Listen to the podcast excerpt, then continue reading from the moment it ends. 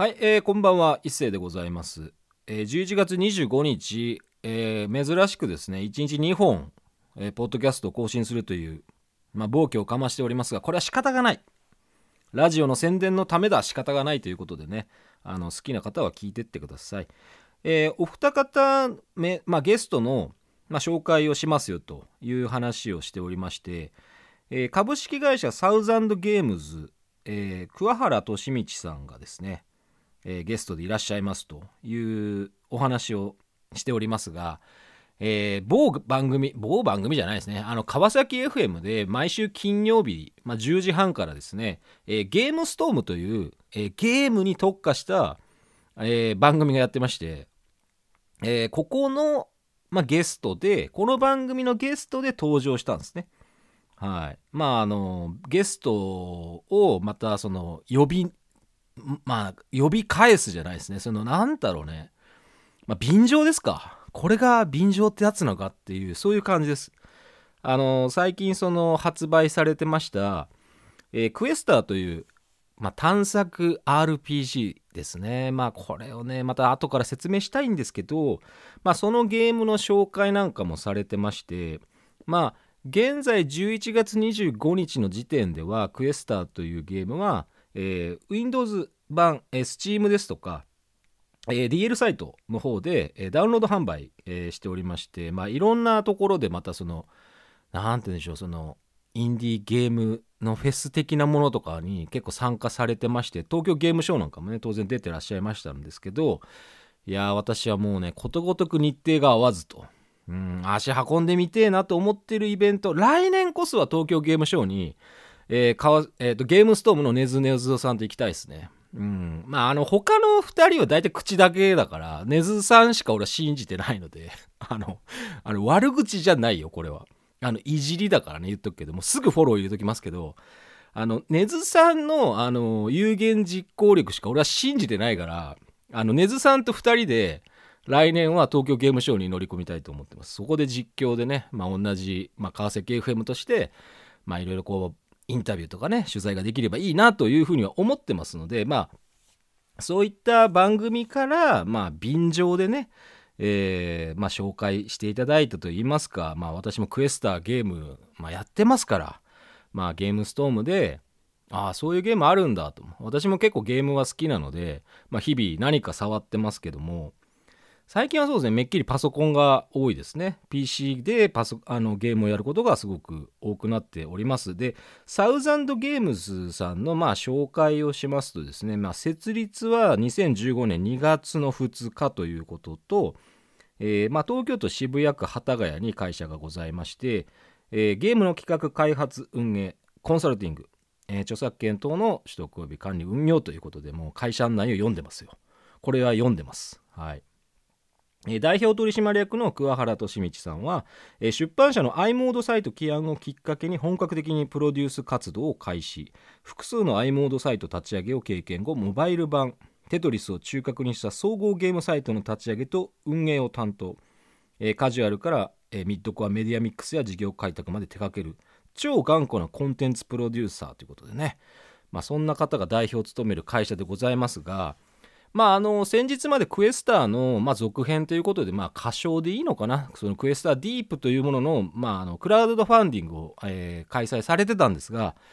えまあ、残念惜しくも、えまあ、達成ならずということで、まあ、集まりきらずに、えそのクラウドファンディング自体は一旦解散ということになってしまいましてね、まあ、続編をね私も期待しておりますのでで今現在12月15日からですねケムコさんから、えークエスターがメトロクエスターという名前で、えー販売されるということがもう発表されてますのでこれじゃあれですよ PS 版とか、まあ、プレステ版とかですね。まあ任天堂スイッチでもできるということですので2月、えー12月の15日以降は、まあ、ダウンロード販売可能と、まあ、取得できますので、まあ、今回は、まあ、それの宣伝も兼ねて、まあ、便乗企画ということでね来ていただこうというふうに思ってましたのでゲームストームの、えー、根蔵さんにはもう感謝しかない。感謝しかない。本当に。まあそういうことでねまああとはそのクエスターの説明もさせていただきたいんですが、えークエスターのゲームのその、まあ、案内をちょっと読ませていただきますと、えークエスター失われた世界の真実を探求する物語、えークエスターはハックスラッシュに特化したダンジョン探索 RPG、えー漫画家の萩原和志が構築した大敗未来の世界観、えー加藤博則が設計した奥深いゲームシステム。80年代のパソコンゲームに感じたワクワクと驚き、えー多彩な24キャラクター大量の武装品改造可能。コンボを楽しめるスキルクリーチャー図鑑周回プレイが楽しめるニューゲームプラスなどやり込み要素満載ということでございましてまあ漫画家の萩原和志先生がまあ一番メジャーというか一番有名なのはまあ某ジャンプで連載されてました。私世代は確実に知っているはずバスタードの、えー先生でございますね。アニメ化もネットフリックでされましたし、まあ、あの頃ねまあ男子女子問わずこう何かを刺激された方は多かったんじゃなかろうかという、まあ、超有名な漫画家の先生がまあ今回コンセプトまあそうですよね世界観はね、まあ、地下の探索ゲームですしそのまあポストアポカリスプ的な世界観ということでねまあ世界が終わってるんですよ。うん、だからそこをまあこう生き延びるために探索していこうということであの実際そのあまりストーリーとかははっきりと語られることはないです。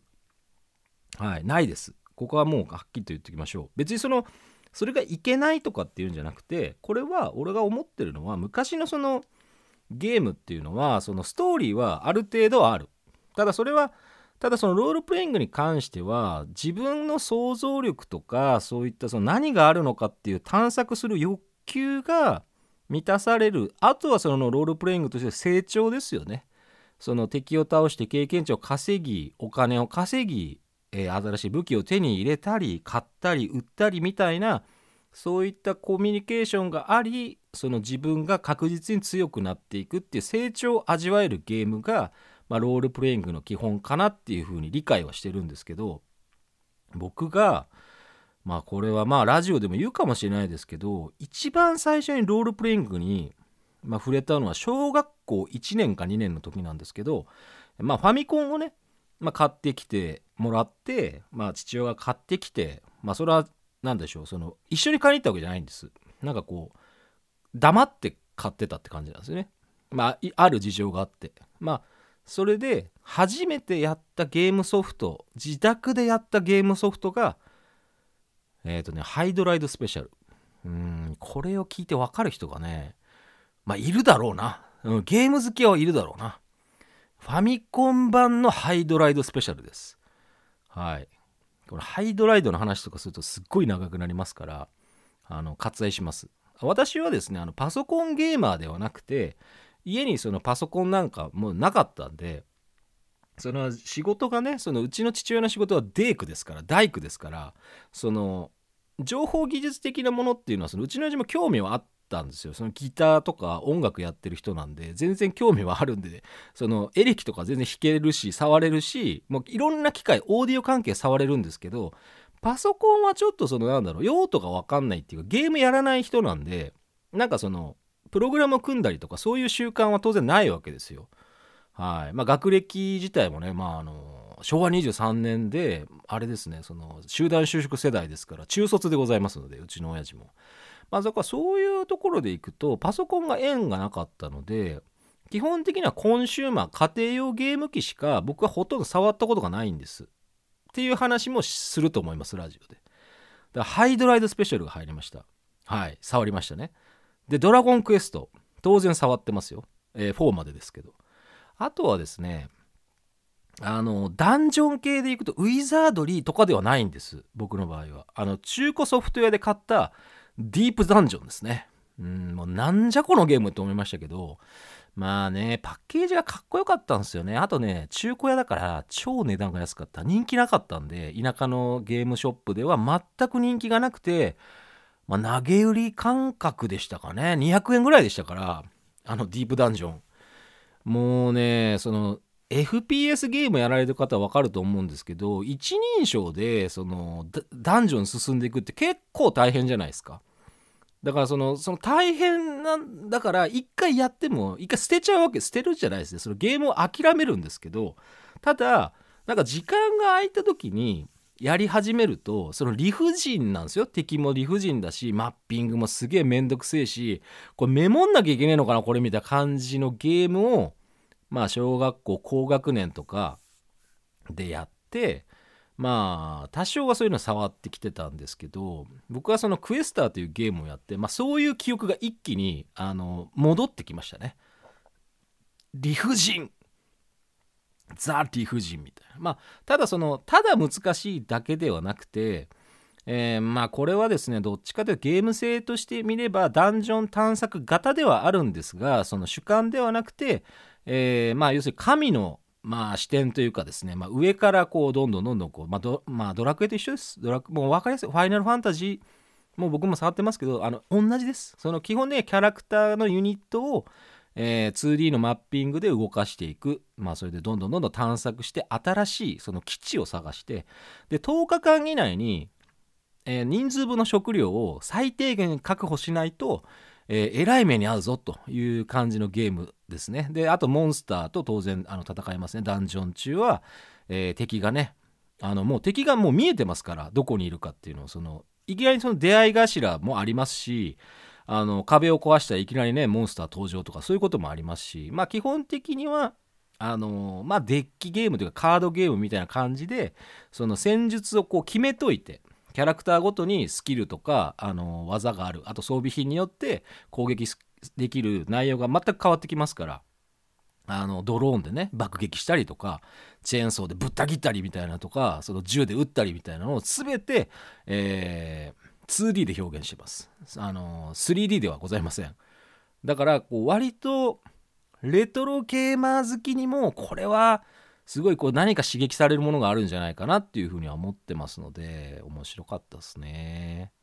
ただね私まだ1周しかしておりませんので、まあ、時間がない中でね毎日こう毎日でもないですね家でこう配信とかやったりとかする前とか配信やった後とかにちょっとこう睡眠時間を削ってクエスターをやってコツコツコツコツやって40時間現時点で40時間でございますまあそういう感じでやってるゲームなのでまあ俺がねどこまで語れるか分かりませんけどまあでもねキャラクターがやはりその、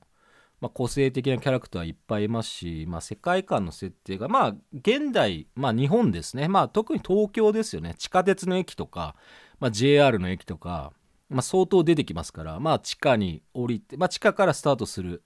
まあなんだろうねそのやっぱ探索ですからね、まあ、いろんなマップもう広いです。もうとにかく広いです。はい。でストーリーはさっきもう最初で言ったように大きくは語られませんから。自分たちが、まあ、自分でプレイヤーがそのキャラクターの、まあ、こういうこと言うんじゃないかああいうこと言うんじゃないかっていうのを保管しながら妄想とか想像を楽しむ余地がかなりあるゲームなんでそのそういうなんかこうクリエイティブなそういうことが好きな方っていうにはすごくこうハマるんじゃないかと。あとはこう割となんだろうこうまあ今はね携帯ゲーム機でできないまあ Steam Deck とか持ってれば全然 OK なんですけど、まあ、パソコンの前でねその据え置き的な形でやる方はやっぱこうリモートワークの合間にとか あのこそこそこそこそでもないですけど、まあ、堂々とリモートワークの合間にやったりとかまあ、ちょっとあのすぐセーブとかもできますから割とこうそんなに何て言うんでしょうえー、セーブし忘れたみたいなことになりませんから基本的にオートセーブもあるしまああと気をつけなきゃいけないのはまあ、全滅した時のペナルティが結構あるのと食料が集められなかった時規定の食料が集められなかった時のあのペナルティが相当でかいので、まあ、緊張感は結構ありますね。はい、全滅とやはりその食料を集められなかった時の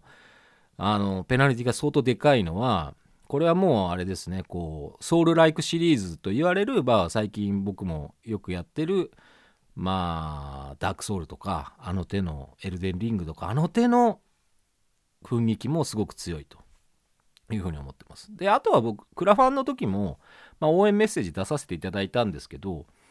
うーんだからやっぱちょっと作業的な感じになりますからね。こうやっぱこうある程度パターン化するわけですよ。この基地からどの辺を探索していこう次のエリアを探すのにどこをやっていこうってなると基本的にはそれ行動制限があるんで持ってる手持ちのエネルギーでできる行動範囲っていうのが大体その決まってきますから、まあ、そこの中でいくとやっぱ繰り返しになるんでじゃあ繰り返しの作業中に何をやってるかっていうとこれはあれですよラジオを聴けってことですよ。あと好きな音楽聴けってことですよ。あとはまあなんかモニターもう一個出してあの YouTube とか好きな何かを見ながらやるとかでも全然いけます。これいいのかな？こんなこと言って。いいんじゃない？でも俺そういう風にやってる人結構いると思うんですよ。結構その戦闘も一回デッキっていうかそのコマンド組めばあとはもうボタンを押してればオート戦闘みたいな感じでやってくれるんで割とねなんかいいと思うんですよねその収集癖がある人とかそういう作業芸全然苦痛じゃないしその作業芸っていうのはそのディスりとかじゃなくてなんかそれで基本的には成立できるしその戦闘シーンとかがそのモンスターとかキャラクターの絵っていうのはものすごく素晴らしい書き込みようなんであるいいんですけど別に戦闘シーンがすごいこうグラフィックが動くとかじゃないんでそこをすごいずっと凝視する必要もないわけですよ。だその時は別の画面見てたりとかしてなんかこう音楽聴いたりとかして楽しめばいいんじゃないかなっていうのが僕のおすすめポイントでもありますから桑原さん大丈夫ですか？こんな感じでっていうことを言っときましょうかね。はい。あとはですね、その、ちょっと X で、まあ、当日の、ま、午後にやり取りしてたんで、桑原さんが、ブログでも紹介しますねって言ってくれてたんですけど、俺はね、倉原さんに1個ね、1個じゃねえな、2個言いたいことがあったっす。これラジオの本編ではちょっと言えないかもしれないんで、もう先に言っときますよ、倉原さん。あの、会社の、あの、お問い合わせメールは必ずチェックしてください。会社、いいですか？その会社にお問い合わせ来てるメールっていうのは、必ず、あの、誰かチェックできるようによろしくお願いします。もうそれだけですね。会社に対しては。俺もね、こういうことが結構、まあ、ちょいちょいあるんですよ。ラジオやってるっていうか、仕事やっててもね。うん、そこはね、ちょっとチェックをお願いしたいと思います。はい。お願いしますね、本当に。まあ、あの、別にその、何か困ったことになってるわけじゃないんですけど、まあよくありますから俺の昔のラジオとか聞いてくれても問い合わせメールしたのにさ返事なんかよこさねえよあいつらみたいなことを結構言ってる回とかもあるんですこれ桑原さんのことじゃないんですけどチェックよろしくお願いします。本当に。誰かいたななんか声優でもメールアドレス間違ってとかっていう人が。フリーなのに。フリーなのにメールアドレスが間違っててこうネットカフェに走りましたみたいなね。俺から言われてネットカフェに走りましたみたいな人がいましたね。それでなんかラジオで俺に説教されてるみたいになってるっていうリスナーに突っ込まれてましたけど説教じゃないからあれは。あれはああいうのが美味しかったんだから話としては。っていうことも言っておきましょうかね。はい。あともう一個はあのクラファンに関してなんですけどこれちょっと耳が痛いしそのすごくこう言われたくないことなのかもしれない。もう終わったことだからね。俺もその別に言いたくないんですよ。そう結果論からものをああすればよかったこうすればよかったっていうのは本当に、まあ、はっきりして意味がないかもしれないんで言いたくはないがこれだけは言わせてほしい。そのもっとそのゲームをやらないやつから金を巻き上げるクラファンにしてほしかったなと思いました成功させるために俺たちゲーマーはゲームの続編は望んでるんだけどそれ以外に金を出せる理由がやっぱなかなか見つけられなかったなっていうのがあったんでまあこれだけでしたね。はいまあ、方法はいくらでもありますしおそらくあのそういう選択肢も結構浮かんでたんだろうなっていうのは思います。それだけでございます。ぐだぐだあの言ってすいませんでした。あの謝っときますけどね あのこれを聞いてもう俺出演するの嫌だっていう風になったらそれはちょっと困ったもんですね。困ったもんですね。はい。まあいいでしょう。桑原さん許してくれるはず。会ったことないんだけどね。まだ会ったことないですけど、まあ、許してくれるはずだということで、えー、まあそうですね。まあ、ぐだぐだと話をまた一人でしてしまいましたが、まあけどクエスターが結局その家庭用で出てケムコさんから出るってことはゲームそのものの認知度が相当また上がりますしまあいろんなゲームサイトにも情報上がってますんでぜひあのチェックしていただいてそこはその聞いてる方がねあのチェックしていただければいいと思います。あと、これからゲームを始めるとか、ロールプレイングとかをお手軽に始めようっていう方は、全然クエスターとかいいと思います。すごくいいです。はい、あの安いですからお値段もそこはやっぱインディーゲームっていうねその、まあ、会社がねそのそこまで大きくないよねっていうところでいくと、まあ、価格もお安いですしただそれでも周回プレイができて俺だって1周クリアするの40時ぐらいかかってるってことは相当なそのこれもまたね言葉にすると嫌なんで嫌らしいんですけど、まあ、まあコスパタイパともによろしいみたいな感じですかね。はい、もうこういう現代言葉はね、まあ、なるべく使いたくはないんですけど、まあ、そういう分かりやすさも必要かなと思うとあのお金払ったものに見合ったリターンは確実にありますからね。うんまあ、クラハンは残念でしたが、はい。うん、まあ、俺もね、お金は、まあね、応援したかったんですけど、まあ、50万とかね、ちょっと出せないなと思って、すいませんでしたすいませんでした。はい。呼び水に、ね、なればよかったんですけどそういう大きいパトロンにはなれませんでしたということでございまして、えー、今回のそのまあそうですね最後の方になりますけどまあ桑原さん来ていただいて、まあ、声優の近藤博則さんと、まあ、一緒にいろいろ喋る。でリスナーの方からも、まあ、こんなゲーム作ってほしいとかあのそういう話もねまあ、あとベストゲームとかっていうことでいけばこれはある意味その、まあ、そこで何かが今後生まれるヒントになればすごくいいんじゃないかっていうのをあのー、12月の放送どうしようかなって思った時にあの勝手にまあ、思いついただけです僕が。うんこれはですね近藤さんもブッキングしたかった。年内に。必ずブッキングしたかった。でもう一つはそのゲームストームを聞いた後に、まあ、ラジオに桑原さんがすごく出るのを楽しみにしててすごい楽しかったっていう話もしてたし、まあ、同じ川崎 FM でしかもミュージックバンカーで同じだからこれは誘いやすいよということがありまして、まあ、そこでねこう漫画家の先生なんかにもねこういろいろ言っていただきいやこれはもう来ていただくしかないなと。ただ枠をどうしようかなと思った時に思いましたね。一緒に出てもらえばいいじゃねえかみたいな。そこでした。声優ゲーム？で近藤さんゲーム好きじゃんみたいな。これ一緒に出てもらえば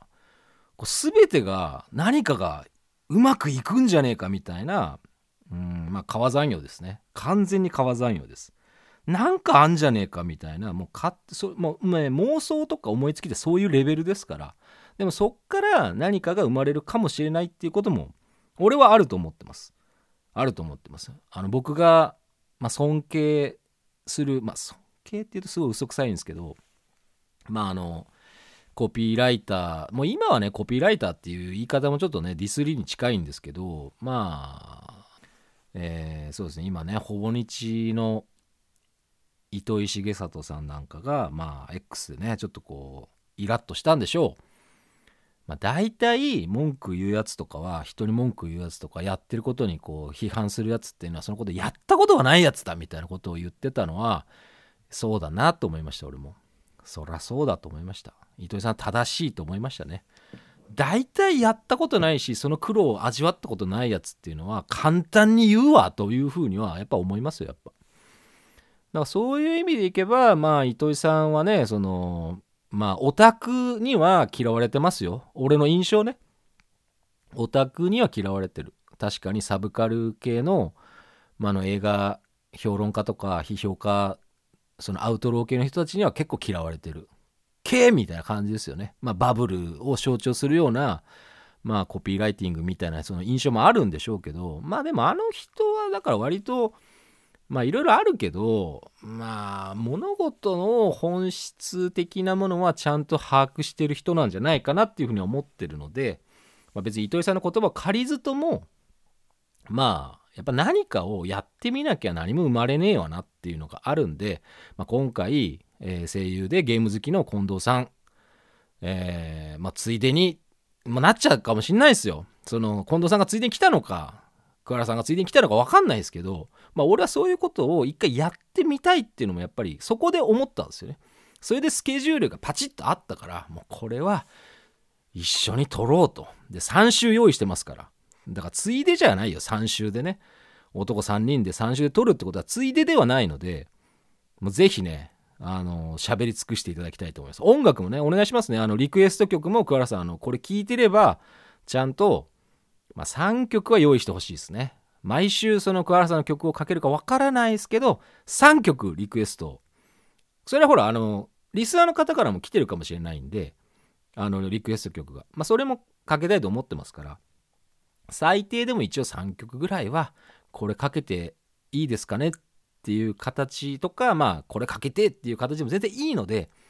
まあお願いします。はい。そんな感じです。大丈夫かなこのポッドキャスト。大丈夫かな。これ桑原さんこれ出ねえとか言い出したらどうしようかなと思っちゃうけどまあその時は近藤さんがいるから俺は。その時は近藤さんがいるからまあそうそうそうそうあのいわゆるもうね後には引けねえ桑原さんっていう状況にまあちょっとこう追い込んでる感じはありますけどももうねお願いしますよ。俺もゲーム好きなんですよ本当に。で今回はそのいろんなものを生もうということもまあそれは別に置いといて結果的に何かがあればいいなっていうだけで、まあ、今回はその近藤博則さんにもクエスターを進めましょうだから近藤博則さんに、えー、クエスターをぜひやっていただきたいということもあのー、そういう流れも作っていきたいと思いますし、まあ、宣伝もしていただきたい。家庭版のねコンシューマー版の宣伝もしていただきたい。まあそんな感じでそろそろえー、お開きにしようかなと思ってます。もう30分ぐらい撮ってんだよね。いやー、もうね、ご飯が炊ける間にポッドキャストですよ。うん、今もうスイッチ押してますから。まあ、ご飯が炊けたら、まあ、奥様と、まあ、今日は晩ご飯を食べて、まあ、昼も、まあ、夕方もね、あのデートしてきましたし、あの焼きプリンをね、あの食されてましたよ。うちの奥様は。まあ僕はね、そういう、休みの日はもうほとんど遠くに行かずにもう大体こう家でね奥様にまとわりついてますから、うんまあ、そんな感じですよ。はい。まあ結構外ではねこう行動範囲が広い感じで動いてますがあの休みの日になると一気に、えー、行動範囲は絞みますんでね。こうゲームやったりとかこう家のことやったりとかもうねそういう時間が大事な、